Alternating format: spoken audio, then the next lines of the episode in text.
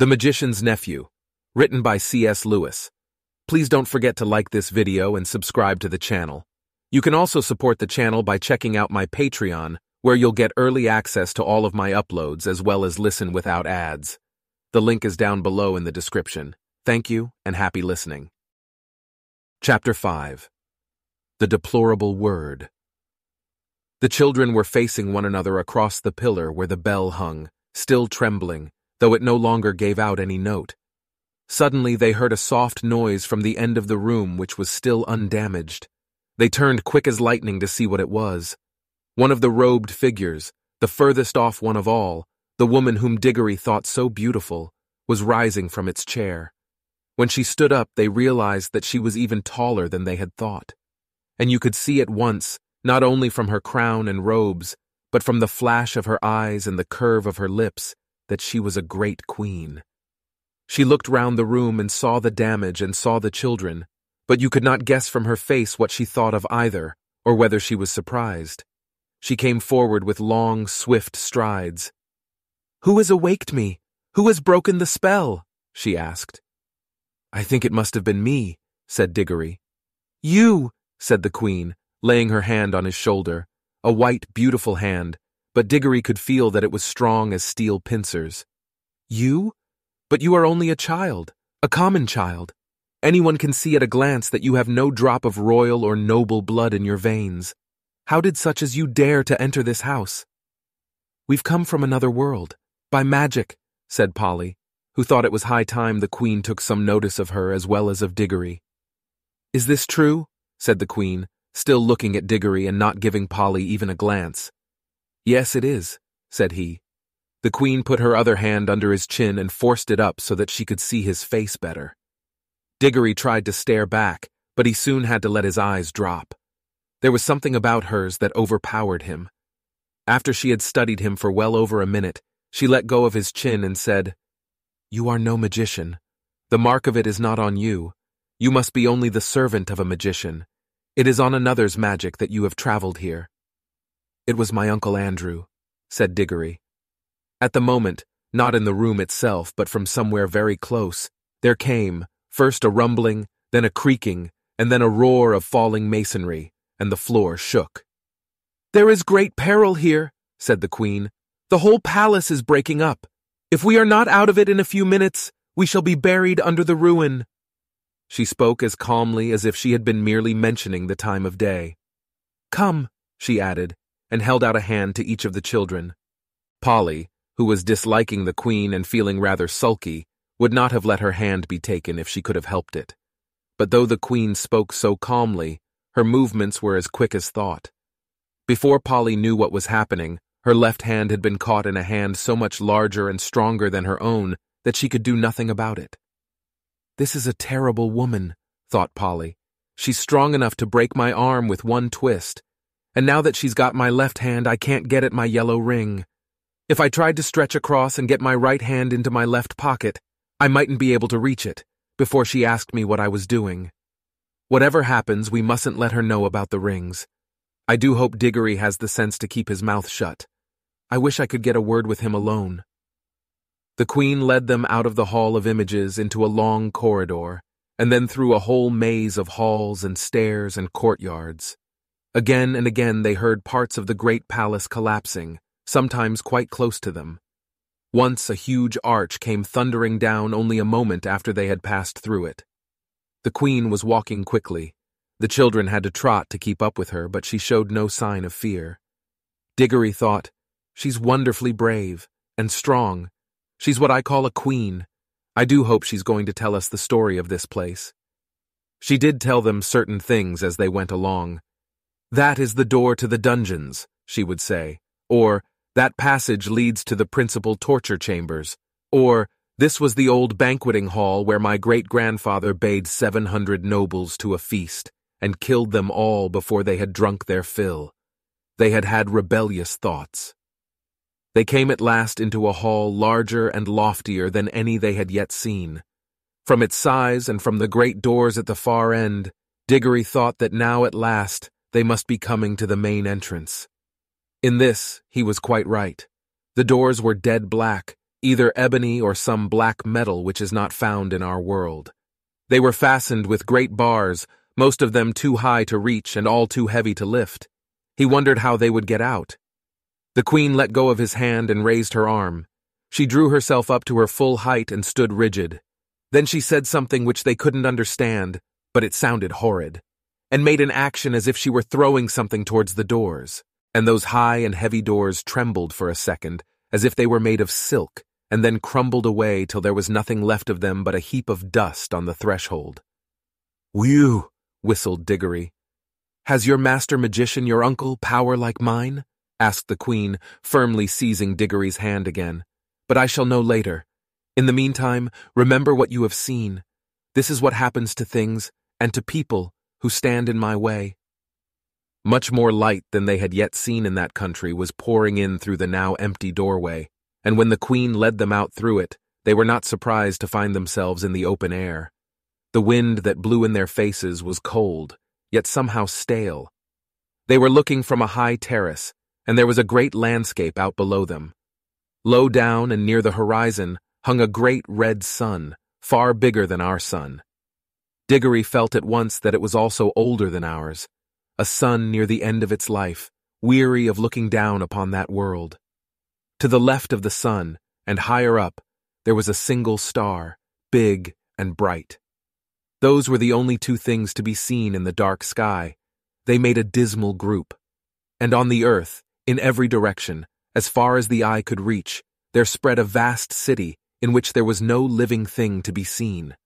And all the temples, towers, palaces, pyramids, and bridges cast long, disastrous looking shadows in the light of that withered sun.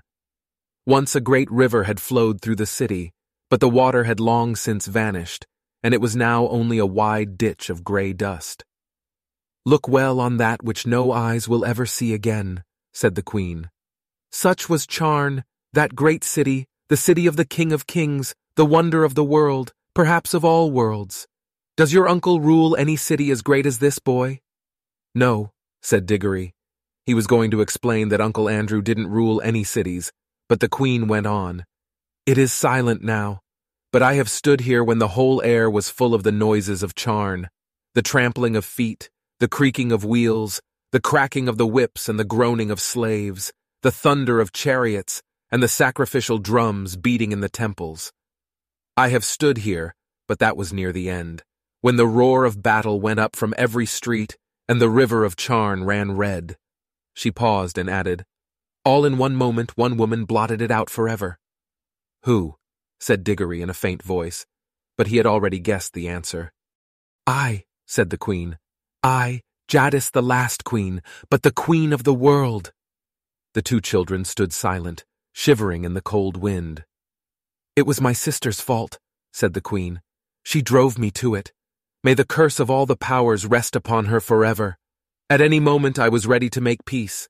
Yes, and to spare her life too, if only she would yield me the throne. But she would not. Her pride has destroyed the whole world. Even after the war had begun, there was a solemn promise that neither side would use magic. But when she broke her promise, what could I do? Fool. As if she did not know that I had more magic than she. She even knew that I had the secret of the deplorable word. Did she think, she was always a weakling, that I would not use it? What was it? said Diggory. That was the secret of secrets, said the Queen Jadis.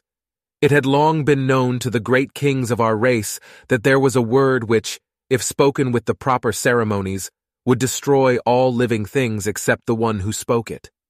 But the ancient kings were weak and soft-hearted, and bound themselves and all who should come after them with great oaths, never even to seek after the knowledge of that word but I learned it in a secret place and paid a terrible price to learn it. I did not use it until she forced me to it. I fought to overcome her by every other means. I poured out the blood of my armies like water. Beast, muttered Polly. The last great battle, said the queen, raged for three days here in Charn itself. For three days I looked down upon it from this very spot.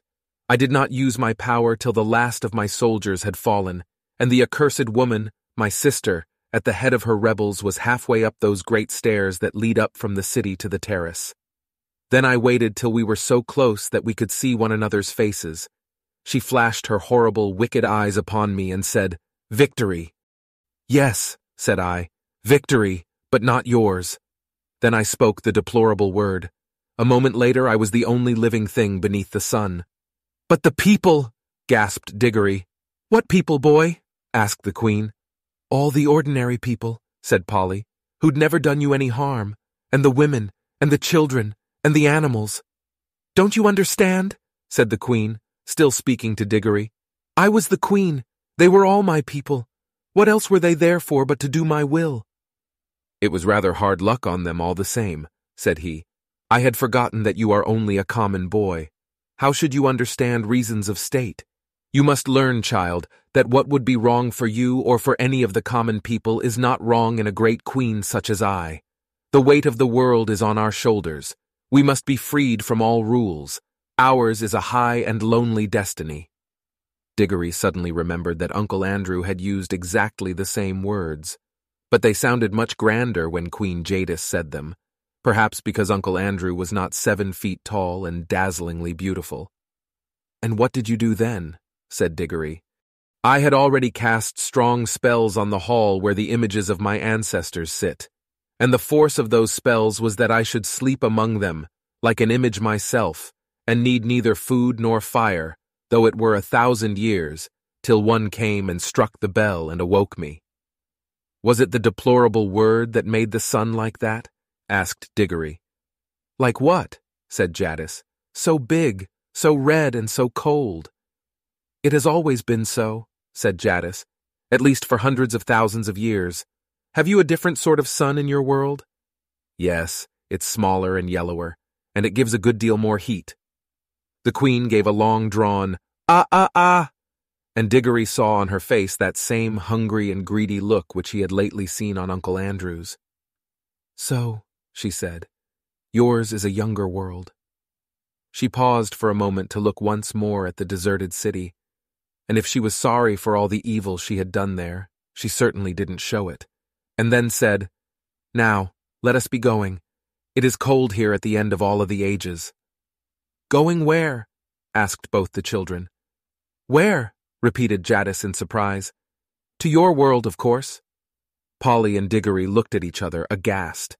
Polly had disliked the queen from the first, and even Diggory, now that he had heard the story, felt that he had seen quite as much of her as he wanted.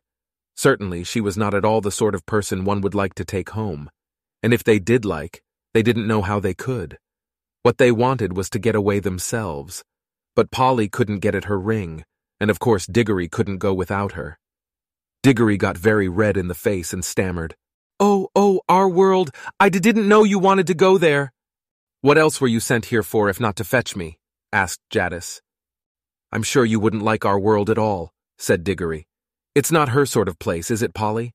It's very dull, not worth seeing, really. It will soon be worth seeing when I rule it, answered the Queen. Oh, but you can't, said Diggory. It's not like that. They wouldn't let you, you know. The Queen gave a contemptuous smile.